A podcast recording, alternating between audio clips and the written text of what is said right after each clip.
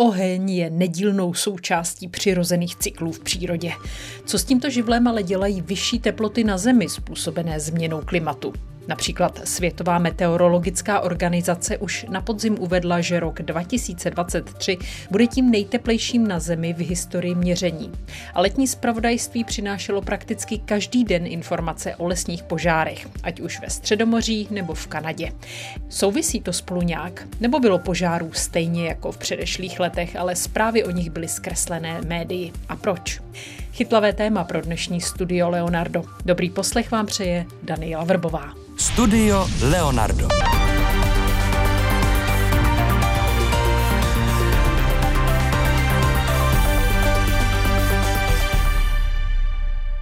Letošní lesní požáry v Kanadě se projevily i tisíce kilometrů daleko a viditelně znečistili ovzduší i v jižněji položených amerických městech. Omezili leteckou dopravu a snímky známé newyorské skyline zahalené ve žlutavém oparu obletěli celý svět. Počet požárů v Kanadě byl letos víceméně stejný. Co bylo jiné, byl jejich rozsah. To říká náš dnešní první host, pro nějž byla Kanada v plamenech, doslova denním chlebem. Eliška Vlčková, absolventka oboru geoinformatika, totiž požáry monitorovala z letadla a data předávala vládám dvou kanadských provincií. Vítejte ve studiu Leonardo. Dobrý den. Jak jste se k tomu dostala? Já jsem se k tomu dostala úplně náhodou, protože jsem odjela do Kanady na working holiday a když jsem tam přijela, tak jsem se snažila najít ještě práci v oboru, protože jsem to ještě nechtěla vzdát a nechtěla jsem mít někam jenom sekat trávníky. Takže jsem začala posílat životopisy a po asi dvou měsících se mi právě ozvali tady z téhle firmy, která se jmenuje Verimap a kteří jako jediný právě dělají jako monitoring tady těchto požárů v Kanadě. A tak se mi ozvali, že bych mohla dělat operátora. Že letos v Kanadě jsou ty požáry tak aktivní, že vlastně museli zhanět druhé letadlo. Takže, takže jsem začala létat? Takže jsem ještě večer jela za nima do hangáru, v 10 večer jsme se potkali. On řekl, že mě teda nabírá a další den jsem už odletěla do Grand Prairie a už jsem začala lítat s něma. Už jste to někdy předtím dělala? Ne. Co jste si představovala a jaká byla realita? Já jako moc nevím, ono to jako reálně potom fungovalo, takže vlastně to bylo pro mě home office v oblacích, jo, že jsem vlastně seděla za počítačem celou dobu. Bylo pro mě trošku strašidelné, když mi říkali, že ostatní kolegové půl roku v kuse prozvraceli, než jako to začali zvládat, ale pro mě to bylo jako docela v pohodě. Akorát bylo blbý, že sedíte pospátku vlastně celou dobu v tom letadle. Proč? Kvůli počítači. Mm-hmm. To bylo původně asi osmimístné letadlo, které se předělalo, takže tam byl vlastně monitor a já jsem se dělala pospátku, vlastně pilot letěl dopředu a já jsem koukala jenom do monitoru a koukala jsem se na to, co skenujeme. Takže vy jste se ani nedívala z okýnka, abyste viděla, jak lesy hoří, ale vy jste to sledovala celé na monitoru. Já jsem si taky hrozně myslela, jak uvidím všechny ty plameny a podobně, ale první týden jsme lítali jenom na ty požáry, které už nebyly aktivní, takže já jsem reálně viděla jenom tmu.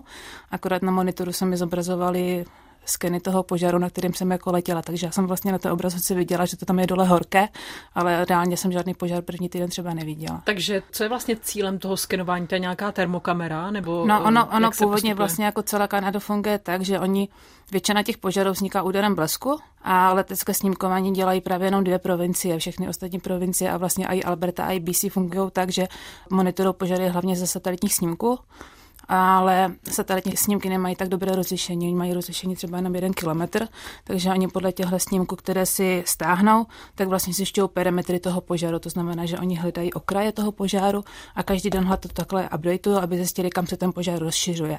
Ale výhoda nás vlastně byla ta, že my jsme byli schopni detekovat i hotspoty. To máte asi no maximálně 10 cm bylo rozlišení, jsme byli jako schopni detekovat s tím, že my přeletíme ten požár a my to dokážeme přeletět s velmi širokým záběrem, to znamená, že my jsme měli takovou jako novou technologii, kterou vlastně na světě ani nikdo jiný nepoužívá a nemá, že jsme byli schopni mít území o šířce 16 km, když jsme letěli.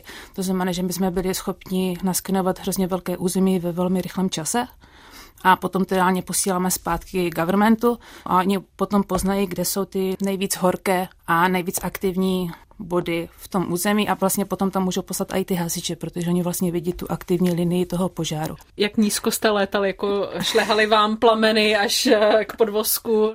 No to úplně ne. Lítali jsme rychle, asi 300 km hodině to letělo A výška se taky lišila, protože když lítáte v BC, tak tam jsou hory a tam jsou tři tisícové hory, takže vy musíte vlastně letět jako reálně ještě o další kilometr výš. A tím, že jsme lítali ve tmě, tak to bylo ještě o to těžší, protože vy vlastně nemáte žádnou viditelnost, takže ve chvíli, kdyby se stalo něco s motorem, tak bylo potřeba mnohem víc času, aby potom jako přistál. A ta nová technologie, to je i důvod, proč spolu mluvíme vlastně až teď, protože tam bylo jisté informační embargo, ale můžete teď už prozradit, v čem to spočívá? To bylo hlavně proto, protože my jsme jako kdyby byli soukromý kontraktor pro Albertu a i pro BC a my jsme nemohli sdílet jejich data a nemohli jsme sdílet ani žádné fotografie z požáru, aby nevznikala jednak panika mezi obyvateli, protože některé ty požáry už byly velmi blízko měst a hlavně potom i kvůli žhářství. Už jste několikrát řekla BC, tak to je samozřejmě ta provincie British Columbia, to dodáme pro posluchače, kteří si netýkají s mapou Kanady. Takže ty vaše výsledky. Letos tady v Česku se psalo, že jakoby hořely dvě České republiky v té Kanadě, nebo že to bylo vlastně bezprecedentní ročník těch eh, požárů. Můžete to díky svým datům tedy potvrdit? No, já jsem se na to ještě dívala a zhořelo tolik, kolik bylo rozloha Česka, Slovenska a vlastně ještě půlka Rakouska což je asi 19 milionů hektarů a vlastně my jsme letos lítali, letos ta sezóna začala hrozně brzo, protože byla i slabá zima vlastně a proto se pořizovalo i druhé letadlo, protože té práce bylo tolik, že nás vlastně potřebovali i v British Columbia, i v Albertě. S tím, že my jsme začali lítat asi někdy v březnu. Já jsem se přidala vlastně k firmě asi někdy v červnu a teď jsem, co jsme si spolu psali, tak oni vlastně přestali lítat až na začátku listopadu, co se jako nikdy předtím nestalo, že by se lítalo takhle konzistentně. Vlastně všechny ty roky předtím byly tak, že Alberta nebo British Columbia povolala letadlo, když tam byl nějaký extra velký požár a šli jenom lítat třeba na jeden nebo na dvě noci a pak se vlastně vraceli zpátky, ale teď ta práce byla konzistentní na dva měsíce v kuse a vlastně letos jsme nalítali 27 milionů hektarů. To znamená, že se létá za tmy v noci nebo brzy nad ránem a létá se, dokud eh, vidíte nějaký požár, nebo dokud máte palivo v letadle, nebo kdy, kdy si řeknete, tak už jsme viděli dost, eh, přistáváme. No, ono to funguje tak, že British Columbia nám posílala vlastně i Alberta nám každý odpoledne postala seznam požáru, které máme nalítat. Z začátku sezóny BC posílalo třeba jenom 20, na konci už to bylo seznam asi 40 požárů, ale to nemáte šanci všechno stihnout. Lítali jsme teda, dokud nám jako vydrželo palivo, s tím, že v British Columbia bylo velmi lehké, protože tam byla spousta letišť, kde jsme mohli přistát, natankovat zase palivo a zase šli lítat, takže my jsme si mohli dovolit lítat až úplně jako na doraz, s tím, že jsme maximum jsme asi lítali 9 hodin a lítalo se hlavně v noci, protože termální kamera funguje nejlíp jako v noci. Takže v BC se vlastně lítalo 7 hodin, aby jsme nalítali, co jsme mohli, takže občas to bylo 12 požárů, občas to byly jenom dva. A Alberta ta funguje trošku jinak, protože tam poslední čtyři měsíce se lítal jeden obří požár, který byl na severu Alberty, on měl asi 100 km na 150 km. S tím, že Alberta už nemá tolik letišť, kde by se dalo jako doletět, takže my jsme vlastně měli jedinou základnu, která byla Fort McMurray, to vlastně město, které zhořelo celé, asi v roce 2016 tam byl obrovský požár. No a ono to trvá asi hodinu a půl, než vůbec k tomu požáru doletíte, pak musíte skenovat celý ten požár a pak letíte zase hodinu a půl zpátky, ale nemáte po cestě jako kde přistát, takže si to musíte celé naplánovat. A vlastně ze začátku, když ty požáry jsou takhle velké, tak po nás eh, government většinou chtěl jenom nalítat perimetr. To znamená, že jako operátor sedím vzadu toho monitoru, koukám do toho a naviguju pilota takže se koukám, kam se ten požár rozšiřuje a já mu říkám 10 stupňů doleva, 10 stupňů doprava. Mně to teda moc nešlo, takže jsme se museli často velmi jako vracet ale potom Ještě po nás... seděla zády, takže ty strany přehozené. Jo, jo, jo, to bylo dost hrozný, no. A potom po nás začali právě chtít i plný sken, aby věděli, kde ještě uvnitř vlastně toho to hoří. Ono většinou nachystáte ještě předem, když ty požáry jsou velké, tak já dělám letový plán, to znamená, že já nechystám ty linie, kud má ten pilot vlastně letět. My vzletíme a pokud letíme jenom podle autopilota. A když ty požáry jsou takhle velké, jako bylo tady tenhle v Albertě, tak vy tam vlastně jenom jako doletíte, nastavíte kameru a pak si poštíte Netflix a čekáte tři hodiny, než to doskenujete. Tak prostě jako za oceánský let, taky si pustím Netflix a letím do Kanady. A bavila jste se během téhle doby i s tím pilotem nebo s lidmi z té společnosti o té současné letošní sezóně? Jestli jste říkala, že třeba většina těch požárů vznikla bleskem, tak eh, to je běžné. To tam je jako velmi běžné, ale já jsem byla docela překvapená, že ona většina Kanaděnů a i vlastně lidi z mojí firmy úplně nevěří tomu, že za změnu klimatu může člověk. A oni to brali tak, že pro ně to je prostě práce. Oni vážně jako večer sedli do letadla, odlítali to a pak to pro ně jako končilo. Takže oni to tam moc jako neřešili, že by těch požarů bylo nějak moc. Oni byli rádi, že mají práci. Co o letošních požárech psala kanadská média, nebo vyjadřovali se k ním i kanačtí politici? Mně přijde, že oni to taky úplně moc jako neřešili, že by se to ve zprávách objevovalo nějak víc, než by se jako objevovalo třeba ty roky předtím. Ono těch požárů reálně bylo pořád stejně, ono jich je každý rok asi 9 tisíc, akorát letos vlastně ty požáry se rozšiřovaly víc než obvykle a měly jako větší rozlohu. S tím, že občas to teda se dostala i do nějakého města, což se nám stalo, když jsme zrovna byli na základně v Kaloumě, což je v BC, tak jsme skenovali požáry a byli jsme tam na hotelu a další den přišel požár, který nikdo nečekal, najednou začalo hořet celé údolí jako před náma, celé hory a zavřeli letiště a tehdy to byla výhoda, že my jsme tam zrovna byli, protože jsme mohli dělat eh, real-time skenování, to se dělalo teda za dne. To si myslím, že tehdy dost pomohlo. Takže hodláte se zapojit do mapování tady lesních požárů v Evropě, kterých eh, letos také nebylo málo? Já si myslím, že tady v Evropě by to asi nikdo nezaplatil. Když vím, kolik platilo government jenom jako nám, když jsme lítali každý den, tak si myslím, že na to asi nebudou peníze. A nechybí vám teď pohled na oheň každodenní, každonoční? ono většinou, když potom lítáte nad požárem, který je jako velmi aktivní a už vidíte ty plameny a ono to před vama bouchne, že to je taková obrovská exploze vlastně, kdy jako vidíte plameny a máte kouř v celém letadle to letadlo se potom začne docela kymácet a jsou tam turbulence, tak to není v ten moment úplně jako příjemné. Ale potom, když se občas stane, že lítáte fakt do rána, a potom vlastně se už jenom vracíte na základnu, tak letíte nad horama, kde v životě člověk nebyl a, a je to hrozně pěkný pohled na Kanadu, kterou normálně úplně každý nezažije. Tak to říká Eliška Vlčková, která letos skenovala lesní požáry v Kanadě. Děkuji, že jste přišla. Taky děkuji za pozvání. Posloucháte Studio Leonardo. Exkluzivní rozhovory s domácími i zahraničními vědci o životě i vědě. Najdete ho také na webu plus.rozhlas.cz, v aplikaci Můj rozhlas a v dalších podcastových aplikacích. Tématem dnešního dílu jsou lesní požáry a otázka, jak a jestli vůbec souvisejí se změnou klimatu. Jak totiž upozorňuje náš druhý host, co do množství a rozsahu lesních požárů byl rok 2023 výjimečný jen v některých oblastech. V již zmiňované Kanadě a také v Brazílii.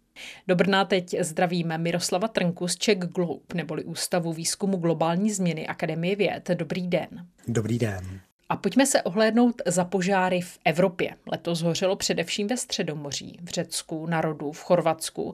Můžeme připočíst i Turecko. Co tam bylo letos jinak? Protože jindy je to do značné míry běžné, že každý rok hoří, nebo ne? Předně je třeba říct, že ty letošní požáry, které byly v Řecku, sice byly opravdu významné, ale porovnání s předchozími 20 lety zatím, pokud vím, tak nebyly úplně rekordní. Je potřeba říct, že opravdu Středomoří patří mezi ty typické oblasti, kde se s požáry setkáváme a v letošním roce to byla kombinace dvou faktorů. Za prvé opakovala se mimořádně vysoká a dlouhá horká vlna, která postihla velkou část vlastně Řecka, řeckých ostrovů i pobřeží Jižního Balkánu a také části Itálie. To není až tak výjimečné, ale ty požáry vypukly v hustě zalidněných nebo turisty navštěvovaných oblastech, jako byl třeba Rodos nebo Korfu. Takže o to vlastně jsme měli bližší kontakt s těmi požáry, než bývá obvyklé, když hoří ve vnitrozemí Řecka nebo ve vnitrozemí dalších balkánských států. To znamená, že je to do velké míry dojem konzumentů českých médií, že letos byla sezóna lesních požárů v Evropě výjimečná, protože hořelo v oblastech, kam Češi jezdí na dovolenou?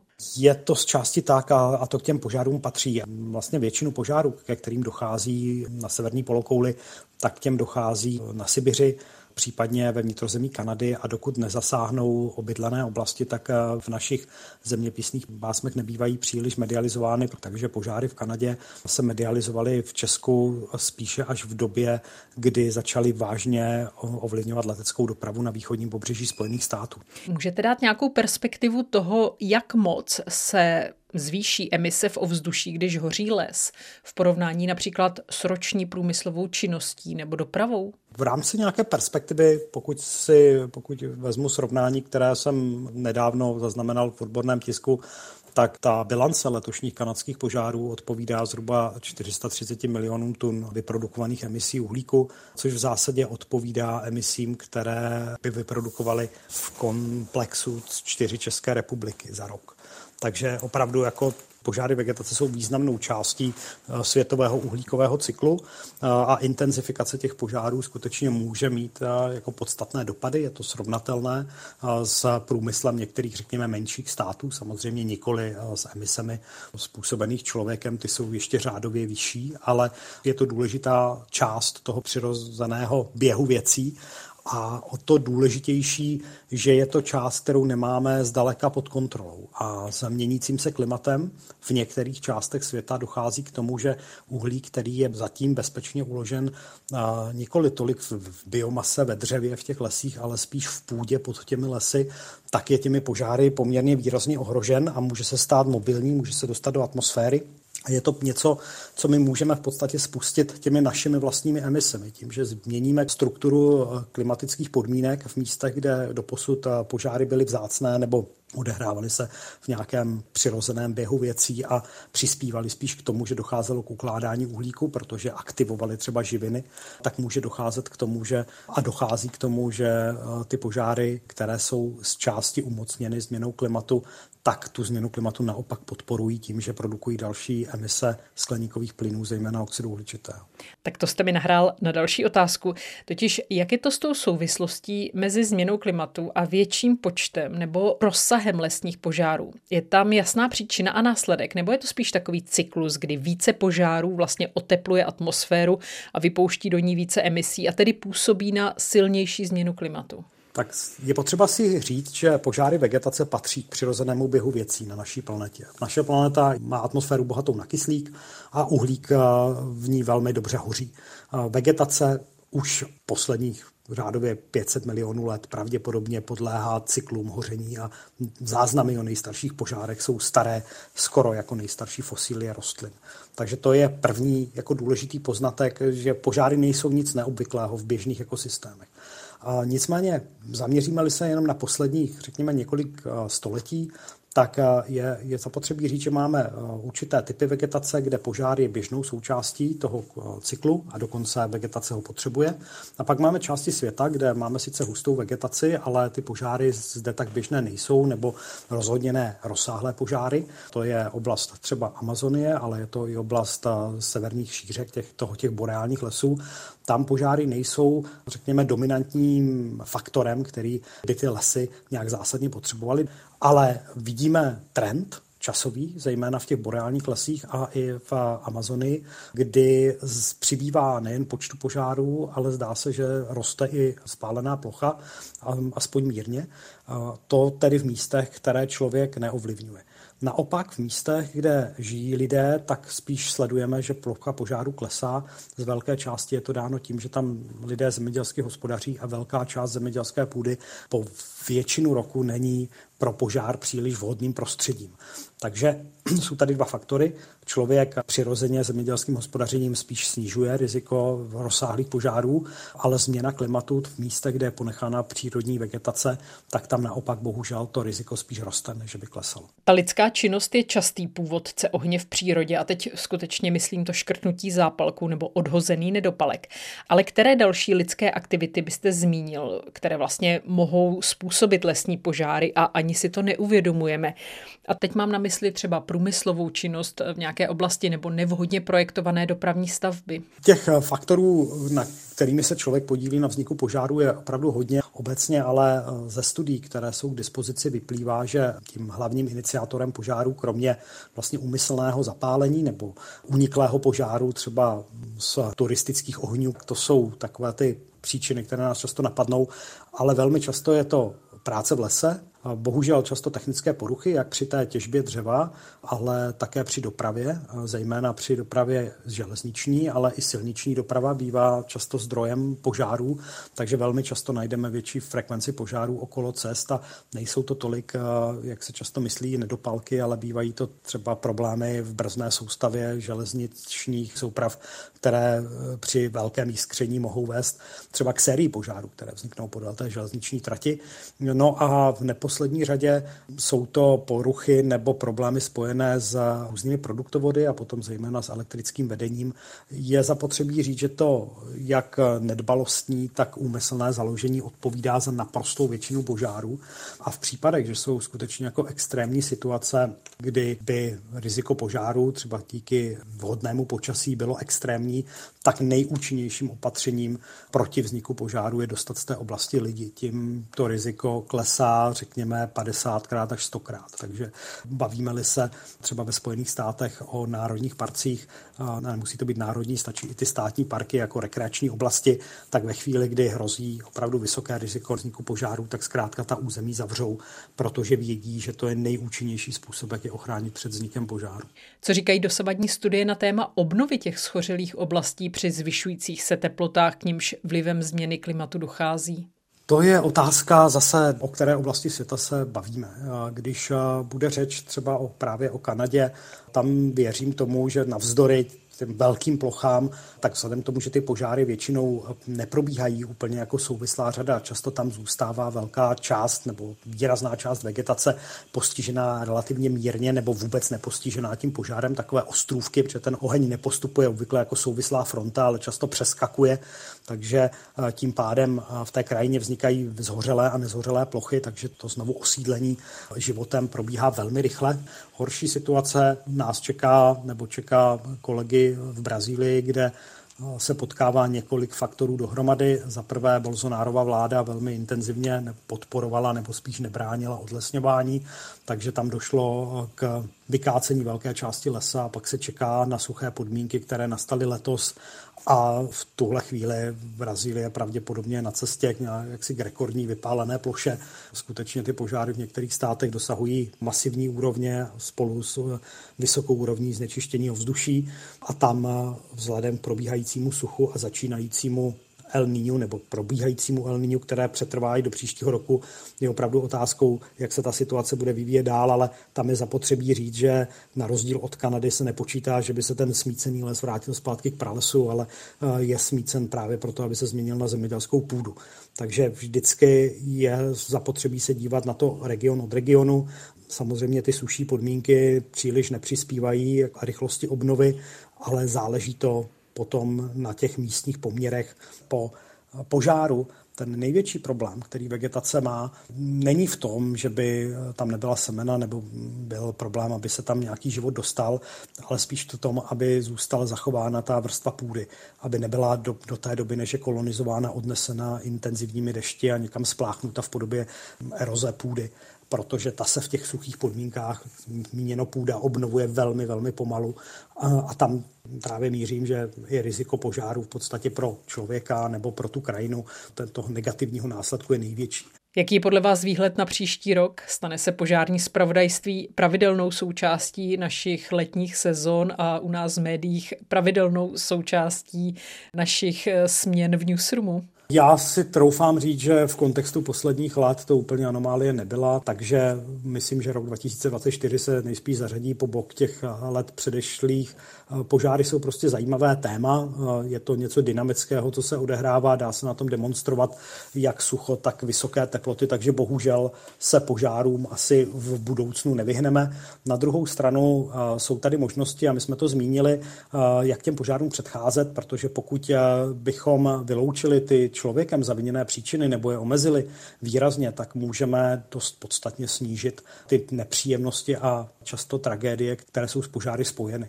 A k tomu může sloužit i předpověď požárního počasí, kterou pro Česko náš ústav ve spolupráci s dalšími týmy, třeba z Českého hydrometeorologického ústavu, provozuje na portálu firerisk.cz a nebo ve spolupráci s Windy i celosvětovou aplikaci, kde se snažíme upozorňovat právě na ty vhodné, respektive nevhodné podmínky pro některé aktivity, protože jsou spojené s rizikem vzniku požáru. Říká Miroslav Trnka z Ústavu výzkumu globální změny Akademie věd.